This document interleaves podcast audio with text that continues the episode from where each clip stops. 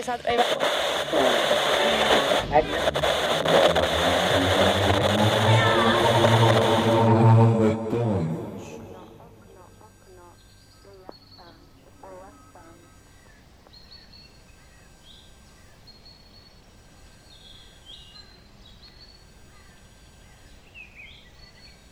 Auto rysähtää autioituneen tien reunalla seisovaan mäntyyn hurjalla voimalla. Mänty heilahtaa puskurin osuessa sen tyveen. Herään kesäisestä sammaleelta tuoksuvasta metsästä. Makaan kivistä kootussa ringissä keskellä ikivanhaa lehtoa. Kauempaa erotan lintujen laulun seasta askelia. Ympärilleni kerääntyy kauniisiin kaapuihin pukeutuneita olentoja. He katsovat vuotavaa haavaa päässäni.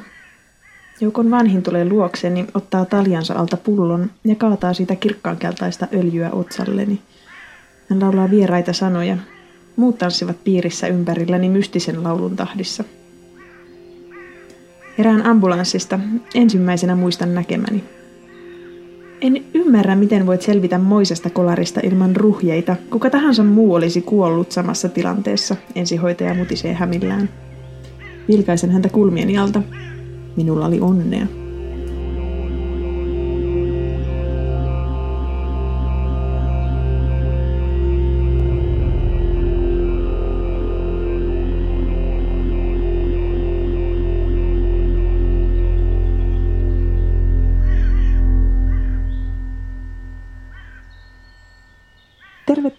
Tervetuloa Aavettaajuuden viidenteen lähetykseen.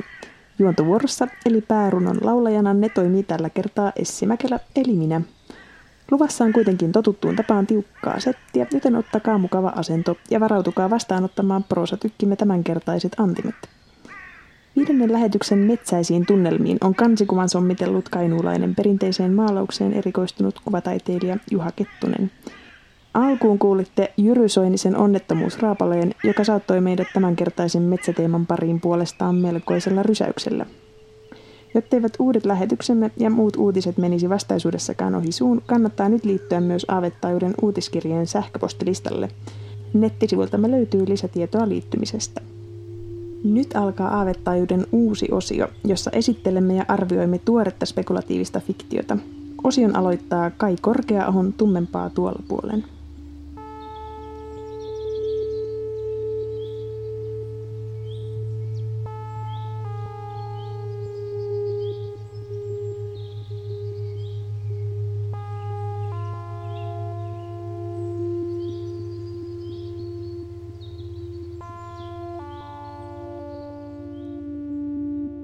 Se oli ylinopeussakko. Lyhyt asiallinen teksti kertoi, että kyseessä oli ylinopeus, jonka automaattinen nopeuden valvonta oli rekisteröinyt ja kuvannut vajaa viikko sitten. Häntä pyydettiin auton omistajana vahvistamaan kuljettajan henkilöllisyys. Toisen kerran hän huudahti ääneen nähdessään, milloin valvontakameran kuva oli otettu. 27. toukokuuta kello 14.43. Valvontakamera oli ottanut kuvan Sofiesta vain pari minuuttia ennen kuin tämä oli suistunut tieltä ja ajanut suoraan puuta päin. Katse palasi kuvaan. Pulssi villiintyi. Mitä? Kolmannen kerran hänet sai huudahtamaan ääneen se, mitä hän näki etuistuimella Sofien vieressä –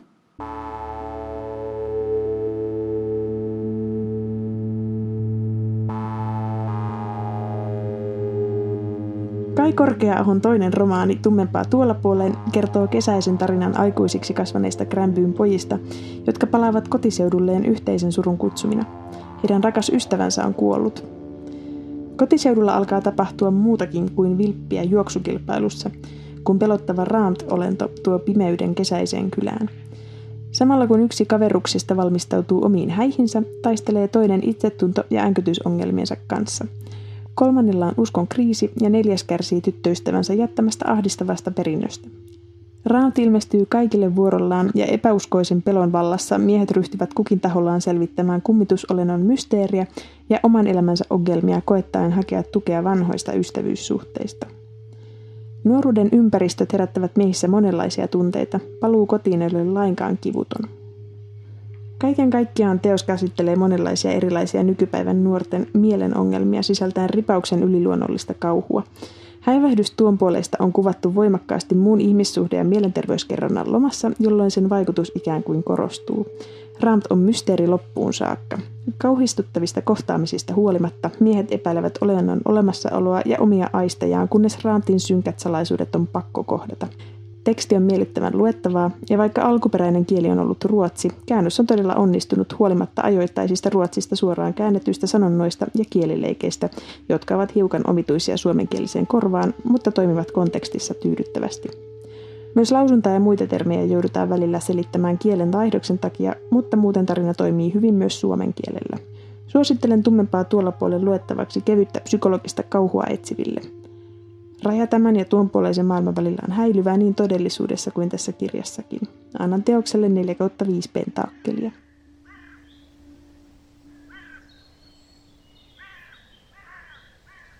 Seuraavaksi kuulette sitten varsinaisen lähetyksemme päätähden. Kainujen heimon naisten aikuistumisriiteistä kertova Petteri Hannilan Kaukamoinen on omiaan suomalaisesta luonnosta ja kalevalaisesta runomitasta nauttivien herkuteltaviksi. Esiisimme perinteiset loitsut ja tavat värittävät tätä myös englanniksi käännettyä fantasiaromaania, josta kuulemme ensimmäisen osan. Kirjaa saa tilattua muun muassa Aave Taajuuden nettikaupasta. Ja kaukamoista meille lukee Juha Jyrkäs. Aikuisuuden taakka. Metsän kulkijat. Helteinen aurinko pahtoi korpea tiettömän taipaleen takana. Kaksi tyttöä liikkui läpi metsän tottuneen askelin, vaikka siellä ei ollut polkuja eikä ihmisen jälkiä. Tytöt olisivat voineet olla sisaruksia, niin merkittävä oli heidän yhdennäköisyytensä. Molemmat olivat solakoita ja lyhyitä, kuten Kainujen kansan ihmiset tapasivat olla. Hiukset olivat kummallakin pitkät ja tummat kuin syksyyö. Ne erottuivat hyvin vaaleasta, kuulaasta ihosta jota aurinko oli vain sieltä täältä saanut tummennettua. Kumpikin hikoili pahtavassa helteessä, vaikka heillä oli yllään vain peuranahasta tehdyt kengät ja vyöt. Vöissä heilahteli molemmilla nahkainen tuppi, josta pisti esiin karkeatekoisen kiviveitsen kahva. Kainut toki tunsivat myös raudan, mutta sen käyttö ei ollut soveliasta ikivanhassa rituaalissa. Niinpä heille oli annettu veitset, jotka periytyivät kaukaa historian hämäristä – Lukemattomat tytöt heitä ennen olivat kantaneet niitä mukanaan mennessään sinne, minne hekin nyt olivat matkalla. Tytöt olivat nähneet jo 13 kesää, ja molempien henki oli tullut samaan aikaan täydeksi. Veren vuotaminen oli merkki siitä, että hekin olivat valmiita vuodattamaan verta. Jos oli tytöissä paljon samaa, niin löytyi sentään muutamia erojakin – Edempänä juokseva oli rotevampi ja hänen ruskeissa silmissään oli ylväyttä, joka paljasti hänet päällikön tyttäreksi. Nuoresta iästään huolimatta Aure oli tottunut käskemään ja saamaan tahtonsa läpi. Hieman hänen takanaan juoksi Vierra, ja sen minkä hän hävisi Aurelle ylväydessä ja hartioiden leveydessä, voitti hän takaisin sitkeydessä ja silkassa jääräpäisyydessä. Hänen syvän vihreissä silmissään välkehti päättäväisyys – ja nuoren ihmisen pohjaton optimismi. He olivat leikkineet yhdessä vauvasta asti ne olleet läpi lapsuutensa ylimmät ystävykset. Tavallisesti päivän metsässä olisi täyttänyt tyttöjen loputon puheensorina ja sen silloin tällöin puhkaiseva heleä nauru. Nyt he kuitenkin kulkivat hiljaisina, jännityksen täyttäminä. Tätä päivää he olivat odottaneet kuin peurat kevättä.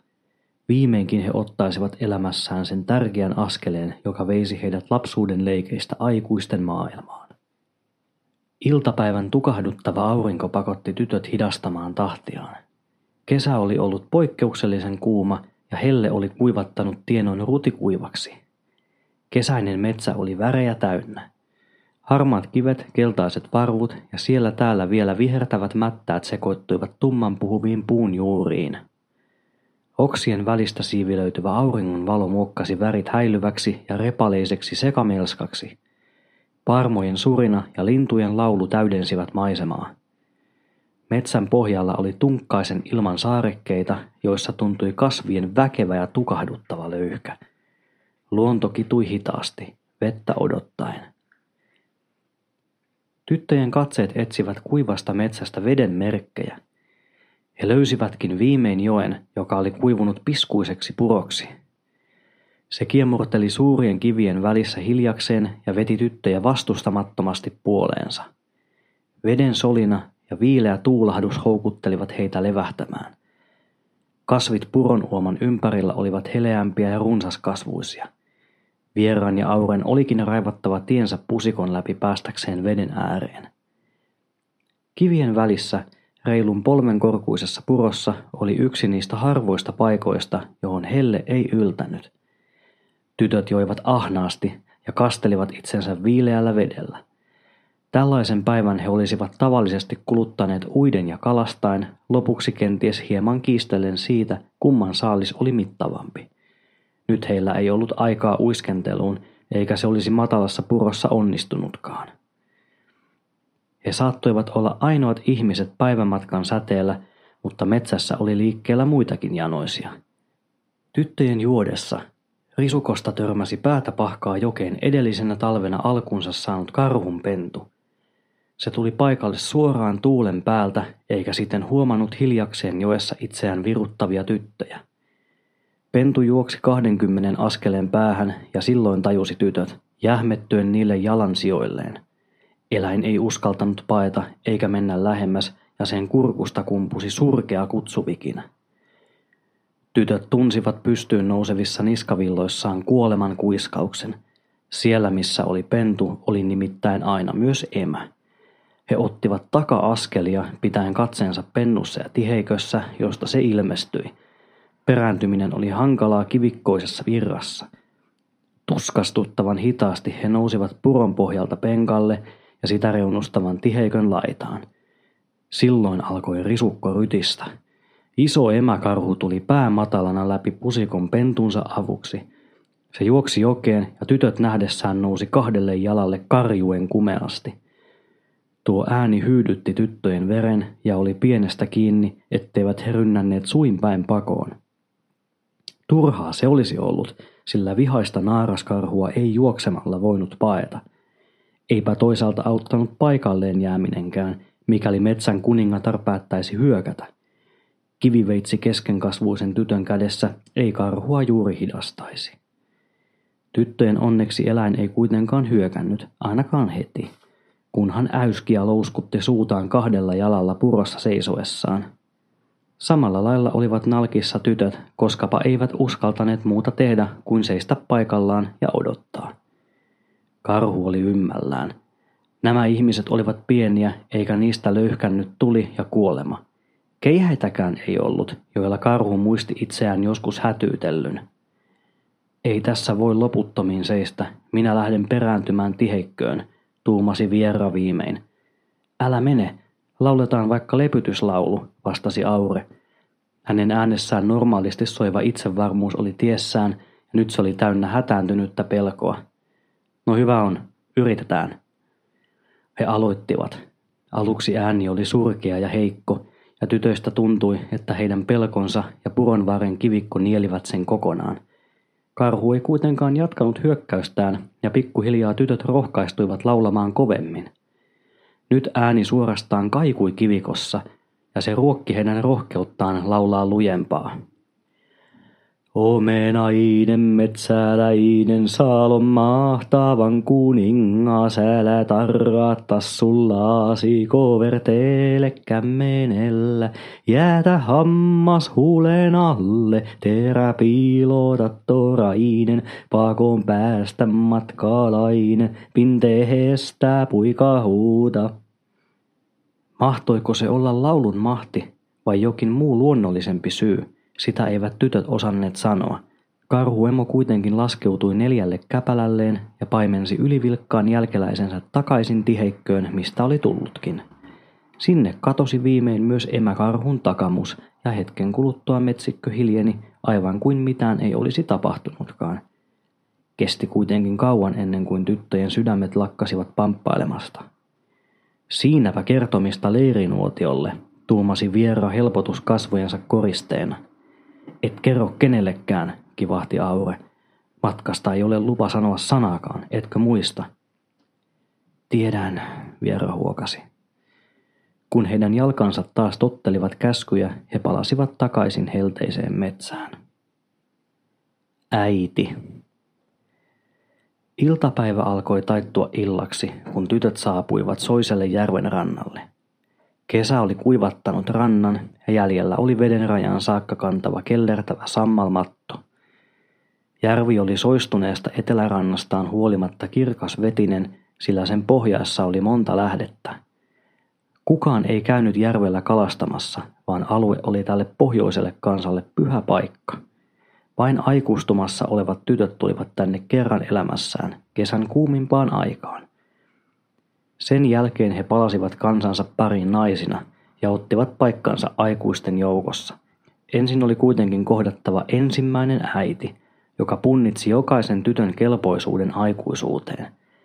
Sitä varten olivat Aure ja Vierakin tulleet tänne, ja palattuaan heitä juhlittaisiin kotatulien ääressä. Joskus kävi tosin niinkin, ettei aikuistumaan lähetetty tyttö koskaan palannut takaisin kansansa pariin. He katkaisivat suotareunusta vasta risukosta suorat hoikat puut ja teroittivat niistä kiviveitsillään keihäät. Alkeellisiahan ne olivat, mutta kelpasivat tarkoitukseensa mainiosti. Sen tehtyään he kävivät kumpikin tahollaan veden rajaan ja astuivat matalaan rantaveteen. Helle oli lämmittänyt pintaveden, mutta pohjalla se oli viileämpää ja virkisti mukavasti väsyneiden tyttöjen jalkoja – Tytöt kahlasivat matalaan veteen ja pysähtyivät keihäineen paikoilleen. Helteiden kasvattamat paarmat nauttivat tästä leikistä täysin siemauksin, ja pian oli kummallakin tytöllä useita puremajälkiä eri puolilla kehoa. Hammastaan purren tytöt kuitenkin odottivat paikoillaan, huiskimatta. Heidän ympärillään alkoi pian pyöriä pikkukaloja, jotka eivät uteliaina arvanneet pelätä liikkumattomana seisovia hahmoja – kun edelleenkään ei tapahtunut mitään, tulivat suuremmatkin kalat hiljalleen pienien perässä tyttöjen ulottuville. Aure oli onnekkaampi ja onnistui keihästämään suuren körmyniskaisen ahvenen. Viera ei jäänyt paljon huonommaksi. Hänen saalinsa oli pahasti keskenkasvuinen hauki, joka oli eksynyt keihään mitan päähän. Tytöt ottivat nyt kiviveitsensä esiin ja perkasivat kalat huolella – Janonsa ajamina he joivat järvestä. Vedessä oli tympeä sivumaku, auringon päivin saatossa siihen polttama. Huojentuneena he kävivät rantaan odottamaan parmoja kimpustaan häätäen. Äidin luokse ei nyt tarvitsisi mennä ilman tuomisia. Kuuma aurinko laski kohti taivaan rantaa ja ilma viilentyi siedettäväksi. Parmat hävisivät, mutta tyttöjen kimppuun kävivät nyt vuorostaan hyttyset, pakottaen heidät jatkuvasti läiskimään ja huitomaan niitä kimpustaan. He kaipasivat nahkavaatteidensa tuomaa suojaa, mutta ensimmäisen äidin luo ei saanut viedä mitään toiselta otettua. Vain kiviveitsi ja äidille vietävä uhri olivat sallittuja. Auringon laskettua alkoi hämärä hiipiä tienoille nopeasti. Näin loppukesästä se kääntyisi aikanaan pilkkopimeäksi yöksi. Onkohan totta, mitä sanotaan siitä veneestä, sanoi Aure rikkoen pitkään kestäneen hiljaisuuden. Toivottavasti se vene pian tulee. Muuten on niin pimeää, ettemme näe sitä, oli se miten ihmeellinen tahansa. Jos vanhat eukot sanovat, että vene tulee, niin kyllä se tulee. Niin kai, vieraan aurahti vaivautuneesti. Soihtuja siinä pitää kuitenkin palaa, jos se ei kohta tule. Hyvissä ajoin ennen pimeää ilmestyi veneen tumma hahmo Tyynen järven selälle. Tytöt kävivät rantaan ja odottivat hermostuneina. Veneen tultua lähemmäs he näkivät, että se oli koruton ja aikojen saatossa sileäksi hiutunut. Siinä ei näkynyt soutajaa sen enempää kuin airojakaan, mutta kaikkialla sen ympärillä kävi vesi vaahtopäisinä kuohuina. Vene lipui kovan loiskeen säästävänä rantaan ja törmäsi kahahtaen sammalmättääseen. Kyytin sitten, tokaisi Aure ja astui muitta mutkitta veneen perälle. Taaksepäin heitetty vilkaisu ei kuitenkaan ollut yhtä itsevarma kuin lausutut sanat. Viera seurasi perässä, sanomatta sanaakaan. Turvaa haettiin puolin ja toisin katseilla. Jos oli aiemmin tytöillä ollut kiire ja kilpamieli, eivät he nyt olisi halunneet toisistaan erilleen. Yhtä salaperäisesti kuin vene oli rantaan tullut, se myös lähti liikkeelle liukuen hiljalleen täysin tyynelle ulapalle. Tytöt kuulivat, kuinka veneen takana kävi loiske, mutta kumpikaan ei uskaltanut katsoa, mikä sen aiheutti. Vene ei vuotanut pisaraakaan, kuten lähes kaikki vanhat veneet tekivät. Siinä se vaan kulki ja tuoksui pistävästi pihkalle ja mullalle. Joutsen pari piti järvellä Mekkalaa. Se ajoi nuorempaa tunkelia pesimäpaikaltaan kauemmas kumeasti vettä siivillään lätkyttäen. Kuikka poikasineen lipui arvokkaasti tummassa vedessä ja kävi ruokailupuuhiin. Yölinnut olivat alkaneet laulaa, ja järvi oli täynnä elämää veneen kuljettaessa tyttöjä kohti pientä, tumman metsän reunustamaa kalliosaarta. Ranta oli kivikkoinen, mutta vene lipui suoraan karjen välistä ruovikkoiseen poukamaan. Tytöt nousivat veneestä kiireesti ja hyppäsivät rannalle. Hyttyset tervehtivät heitä veden rajasta alkavassa kituliaassa kuusikossa. Kuusikkokaistalle oli kapea ja kivikkoinen maasto saaren keskellä oli aukeampi. Siellä täällä vain kasvoi mänty tai kuusi kivien välissä. Tytöt lähtivät kulkemaan kohti saaren pohjoispäässä kohoavaa korkeaa kalliota. Viimein he saavuttivat sen juuren ja edessä oli hankalan näköinen kiviseinämä. Tytöillä ei ollut varusteita ja päivän rasitukset painoivat kovasti jäsenissä. Kumpi ensin kallion laella, huikkasi Aure haasteen ja ryntäsi vastausta odottamatta rinteeseen. Viera huudahti ja syöksyi toverinsa perään, minkä väsyneistä jäntereistään kykeni. Hetken he olivat jälleen kaksi tyttöä, aina kilvasilla. Hikeä ei säästelty ja huohottaen tytöt vetivät itsensä kallion laelle – Hätäinen kiipeäminen ilman vaatteita oli jättänyt naarmuiset jälkeensä molempien käsiin ja jalkoihin. Voitinpas, huudahti Aure kasvoillaan tuttu ilkikuri. Hän tönäisi vieraa leikkisästi olkapäähän, tämän kiivettyä hänen viereensä vuoren laelle. Viera ei hengästymiseltä saanut sanaa suustaan. Vihreät silmät kertoivat, mitä miltä hän oli häviämisestä. Huijasit, otit etumatkaa, Viera tuhahti hengityksensä tasannuttua. Aure oli kuitenkin jo kääntänyt huomionsa muualle. Vielä sinut päihitän, ajatteli Viera, mutta ei sanonut sitä ääneen. Kallion laki oli tasainen ja siltä aukeni kaunis näkyvä hämärtyvän järven ylle. Tyttöjen kiipeämä reuna oli epätasainen, mutta muut sivut putosivat pysty suoraan hyvän korkuisen puun verran alla odottavan rantakivikkoon. Kallion keskiosa oli mustaksi nokeentunut siinä pidetyistä nuotioista ja paikan vieressä oli kiviteräinen kirves. Sen kyljessä oli siistissä pinossa polttopuuta, mutta sen kummemmin tuluksia kuin taulaakaan ei näkynyt. Ei mitään millä sytyttää, sanoi Viera väsyneellä äänellä. Hän tajusi, miten kovan työn takana tulen saaminen olisi. Niin kuin vanhat sanoivat, puulla puuta vasten, ja tulen sanoilla, täydensi Viera. Tytöt kävivät töihin. Molemmat alkoivat virittää omaa tultaan kallion laelle. Täytyihän vanhan säännön mukaan jokaisella haikuistuvalla olla oma nuotio. Puista valittiin kaksi kuivinta ja niihin vuoltiin pieniä lovia. Muuta puuta veisteltiin pieneksi silpuksi ja sen lisäksi kerättiin kuivaa sammalta ja heinää. Se oli helppoa, sillä sade ei ollut useaan viikkoon kastellut maita – he asettivat toisen puun nuotiokiven päälle ja alkoivat sahata sitä poikittain toisella lovitetulla puun kappaleella. Raivoisa sahaaminen kuumensi puun ja ohut musta savu kiehkura nousi ilmaan hankauskohdasta. He ruokkivat sitä puhaltelulla, kuivalla heinällä ja sammaleella. Molemmat laulevat myös tulen syntysanoja, houkutellakseen sen hengen luokseen.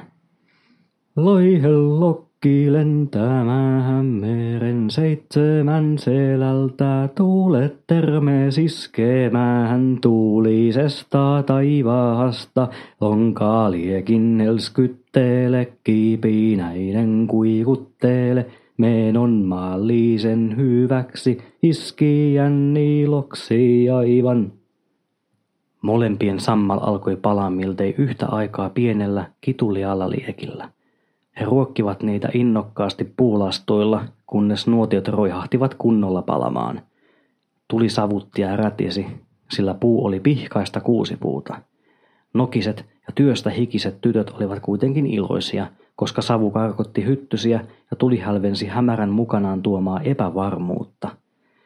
Kalat laitettiin nyt keihäiden kärkiin ja kypsennettiin tulella. Ilman täytti jännittynyt odotus pimeän loppukesän yön laskeutuessa tienoon ylle. Hetken lepo oli tytöille tarpeen, sillä päivä oli ollut raskas. Minun kalani on suurempi kuin sinun, Vierra tokaisi nuotionsa takaa. Hän ei ollut unohtanut kirvelevää tappiota kiipeilyssä. Hauki maistuu mudalle ahveneen verrattuna, vastasi Aure. Äiti ottaa minun lahjani ensin. Ei varmasti ota. Poltat kalasi aina mustaksi, ei kukaan semmoista syö. Oli vaikea sanoa, mistä hän tulien ääreen ilmestyi. Sen kummemmin Aure kuin vierakaan ei nähnyt hänen kävelevän nuotiolle. Hän oli pukeutunut kuten tytöt pelkkään nahkavyöhön ja myös hänen harvat hiuksensa oli sidottu taakse nauhalla. Siihen yhdennäköisyys tyttöjen kanssa jäikin. Nainen oli selvästi ikivanha, sillä hänen tummaksi pahtunut ihonsa oli kauttaaltaan kurttujen ja uurteiden peitossa – Lukemattomien sylilasten litteiksi syömät rinnat roikkuivat alhaalla naisen laihoissa kylissä. Auringossa vielä jäseniä tummemmaksi ahvoituneet kasvot olivat ulkonevat ja väkämäisessä leuassa oli jäljellä vain muutama hammas. Viheliäisestä ulkomuodosta huolimatta naisen katse oli pistävä kuin käärmeen kieli ja hänen ympärillään leijui vallan ja viisauden tuntu – hän haisi väkevälle pihkalle ja metsälle, aivan kuten vene, joka oli kuljettanut tytöt saarelle. Eukko ei sanonut aluksi sanaakaan, vaan ojensi kuluneet kouransa tyttöjä kohti. He vilkaisivat toisiinsa ja antoivat sitten paistamansa kalat Eukolle vaitonaisena ja katsoivat kuinka tämä alkoi syödä niitä tulen loimussa. Eukko ei tehnyt eroa hauen ja ahvenen välillä, vaan söi saalinsa pyrstöineen, päineen ja ruotoineen – nieleksien ne alas isoina kimpaleina. Sitten, käsiään toisinsa hangaten, ilmeisen tyytyväinen eukko kävi puhumaan. Aure, viera, hän aloitti juhlallisella äänellä. Tyttöinä tänne tulitte, ja naisina tahtoisitte pois lähteä. Ensin teidän on kuultava kansanne synty, ja sitten näemme, oletteko naiseuden arvoisia. Ja hän ryhtyi laulamaan ponnekkaalla, vaikkakin kuluneella äänellä. Laulu alkoi hiljaa, kertoen maailman synnystä, siitä kuinka lokki rannattomalta ulapalta etsi pesäpaikkaa ja viimein löysi merestä esiin pistävän kiven.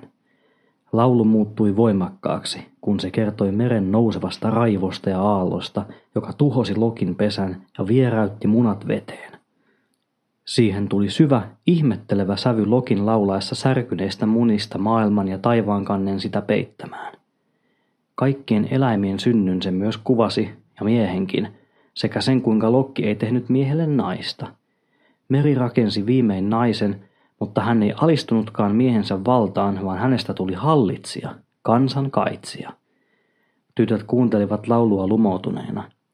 He olivat toki kuulleet sen aiemminkin, mutta äidin ääni oli erilainen ja kuljetti heidät näiden myrskyisien tapahtumien läpi – se sai tytöt hetkeksi unohtamaan jännityksensä ja pelkonsa, antoi tarinan viedä heidät toisaalle, toiseen paikkaan ja aikaan, kaukaiseen menneisyyteen.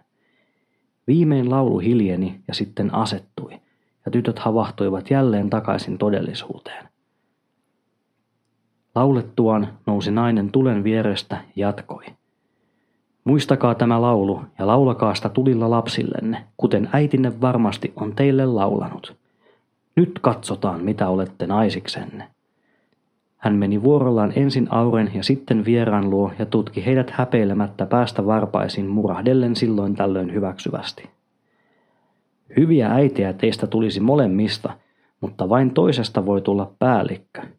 Aure, sinä olet päällikön tytär. Viera on päällikön sisaren tytär, eikä näin ollen vähäinen kilpakumppani – Päällikköä ei kuitenkaan valita suvun, vaan ansioiden perusteella, ja niissä te tytöt olette tasavahvoja.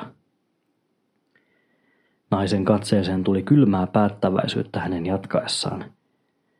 Jos sinusta, Aure, tulee päällikkö, nousee kansamme kukoistus aluksi, mutta lopulta idän, lännen ja etelän ihmiset tulevat tänne ja me katoamme unholaan. Jos sinusta, Viera, tulee päällikkö, kärsii kansamme aluksi kovia mutta säilyy niin pitkään kuin minun katseellani voi nähdä. Tässä on minulla edessäni vakava päätös, sillä jos Aure täältä hengissä palaa, tulee hänestä päällikkö.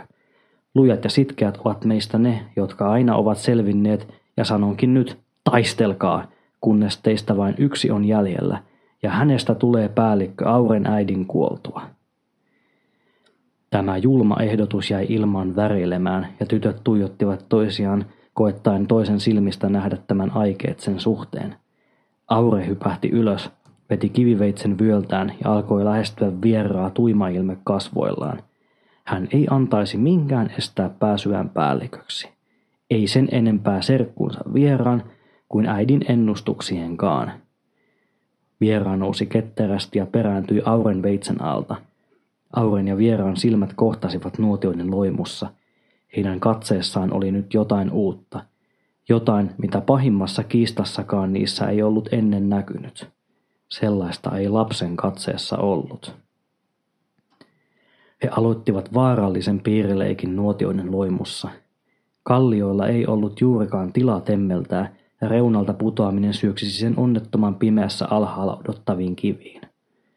Viera perääntyi aikansa, mutta joutui viimein putoamisen pelossa antautumaan lähitaisteluun.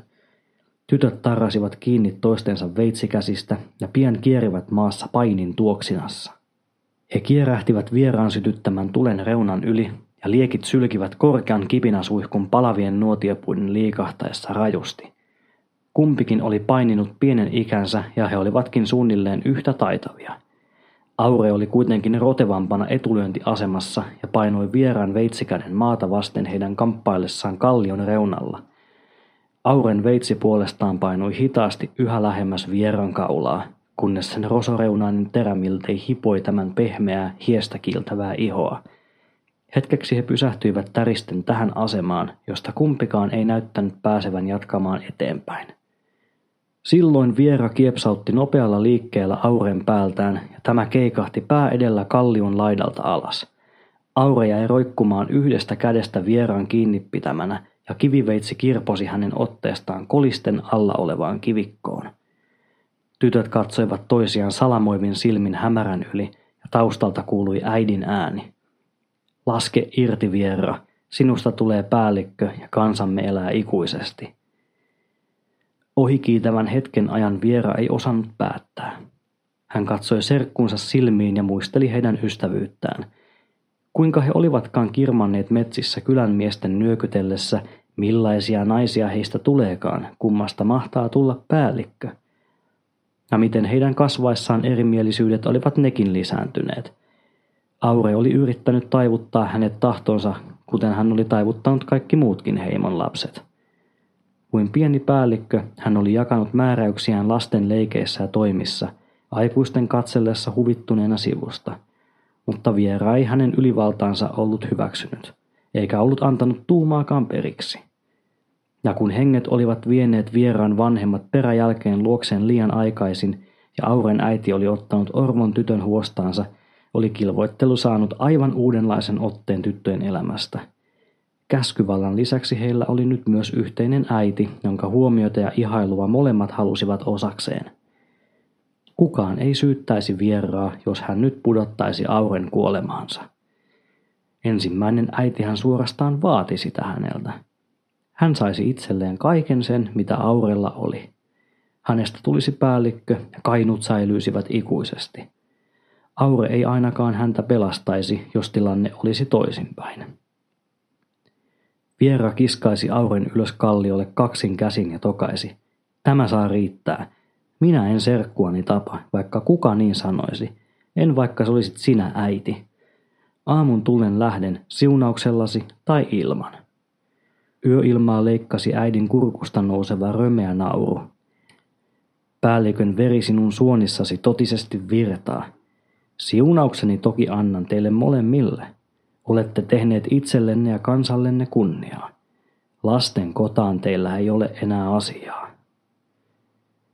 Tämän sanottuaan hän hiljeni, eikä kumpikaan tytöistä sanonut mitään. Aure veti raskaasti henkeä ja vältteli vieraan katsetta kasvoillaan hänelle harvinainen sulkeutunut ilme. Tytöt kohensivat nuotioitaan ja päivän kovat rasitukset alkoivat pikkuhiljaa vaatia veroaan. Kumpikin koetti pysyä hereillä, mutta viimein uni voitti. Viimeisillä unisilla silmillään Viera näki, kuinka äiti kohenteli tulta vieno hymy kurttuisilla kasvoillaan. Viimeinen ja ensimmäinen. Viera säpsähti hereelle ja huomasi makavansa kallion sisään johtavan aukon suulla. Hänen allaan tuntui kylmä kiven pinta ja takana tuikki paljas tähti taivas. Edestäpäin jostain käytävän uumenista näkyi levoton valon kajastus. Viera nousi ylös ja lähti varovasti kulkemaan sitä kohti. Pian onkalo avautui suureksi luolaksi. Sen keskellä paloi nuotio ja liekkien takana seisoi äiti, selin vieraan ja maalasi kiveä seinää verenpunaisella maalilla. Luolan valtavat seinät olivat täynnä kuvia ihmisistä, eläimistä ja elämästä. Siellä olivat peura, lohi ja hirvi, kainujen tärkeimmät saaliit. Niiden rinnalla jolkottelivat komeena susi, karhu ja ahma. Seiniin oli maalattu koko heimon elämän kirjo. Joissain metsästettiin, toisaalla rakastettiin, lapset kirmasivat siellä täällä.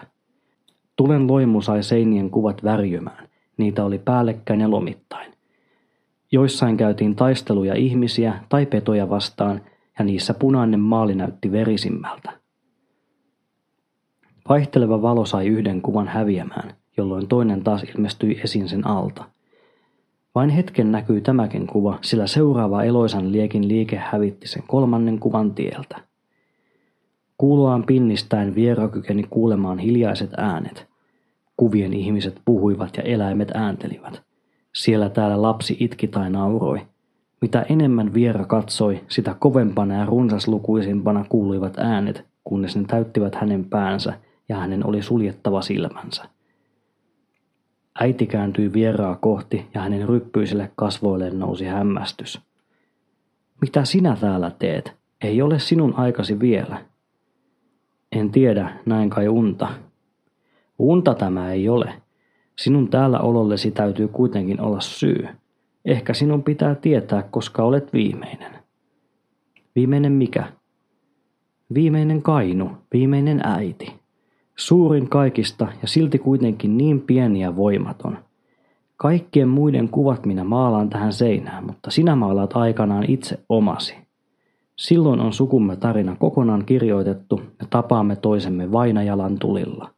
Tuohon sinä sen maalaat, sanoi äiti ja osoitti ainoa kuvista tyhjää kohtaa kalliossa. Sen ympärillä oli vain naisten kuvia. Oli ylväitä keihäin ja jousin varustettuja naisia – oli kurttuisia ja vanhoja naisia leirituliensa ääressä. Oli myös naisia, jotka synnyttivät uutta elämää tai kuivasivat saalista kevättalven viimassa. Mitä minun tulee tehdä, kysyi Viera. Häntä ahdisti puhe heimon kohtalosta ja hänen oman pienuutensa näiden massiivisten seinien ympäröimänä. Miksei Aure ole täällä? Hänestähän se päällikkö tulee. En minä tiedä, sanoi äiti ja nauroi sävyyn, joka ei suinkaan ollut rohkaiseva. Ja vaikka tietäisin, ei ole minun asiani kertoa. Serkkusi tie ei ole sinun tiesi. Ja miksi otit minun isäni ja äitini? Miksi et Aurelta ole mitään ottanut? Kaukamoisella ei ole äitiä, vaeltajalla ei ole isää. Kun sinun pitää tehdä päätös, päätä hyvin. Kun et voi vaikuttaa asioihin, kestä se. Kun teet hyvin, Älä jää sitä riemuitsemaan, sillä seuraava teko tulee nopeasti ja menee ohi. Tuska ja vaiva ovat oleva sinun osasi, vaikka myös suuret teot. Niistä ei kainujen nuotiolla lauleta lauluja, mutta se ei tee niistä merkityksettömiä. Ei tuo tarkoita mitään, vastasi Viera. Hän pidätteli suuttumusta kunnioituksesta enemmän seinää kuin äitiä kohtaan. Ei niin. Onneksi sinun elämäsi murheet eivät ole minun murheitani. Nuku nyt, mutta muista etenkin tämä luola. Tiedät kyllä sitten, kun on sen aika. Ja niin vieraan silmät vaipuivat jälleen kiinni, eikä hän enää uneksinut sinä yönä. Tyttöjen herätessä kärpästen surinaan olivat nuotiot jo aikaa sitten sammuneet. Aurinko oli noussut pilvettömälle taivaalle enteellen uutta helteistä päivää. Idässä kohosi kuitenkin synkkä ukkosrintama kaukana taivaanrannassa – kuin valtava tumma vuorijono. Tytöt nousivat ylös ja valmistautuivat kiireesti kotimatkalle. Molempien suut olivat leveässä hymyssä, kuin ketkä tahansa lapset, he unohtivat nopeasti kärsivänsä pahan ja hellivät mielessään hyvää. Heitä pidettäisiin nyt aikuisena ja pian heitä juhlittaisiin kotatulien ääressä. Lapsen mielet eivät vielä osanneet odottaa, mitä se toisi tullessaan.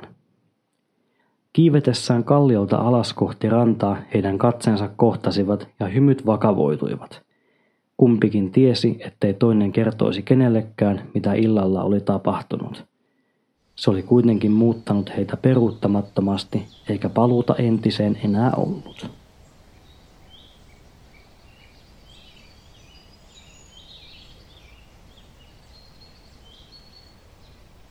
Äsken äänessä ollut Juha Jyrkäs on myös itse kirjoittaja ja hänen Oivas Repänen äänikirjasarjansa ensimmäisen jakson on tarkoitus ilmestyä tämän vuoden Finkonissa 5-7.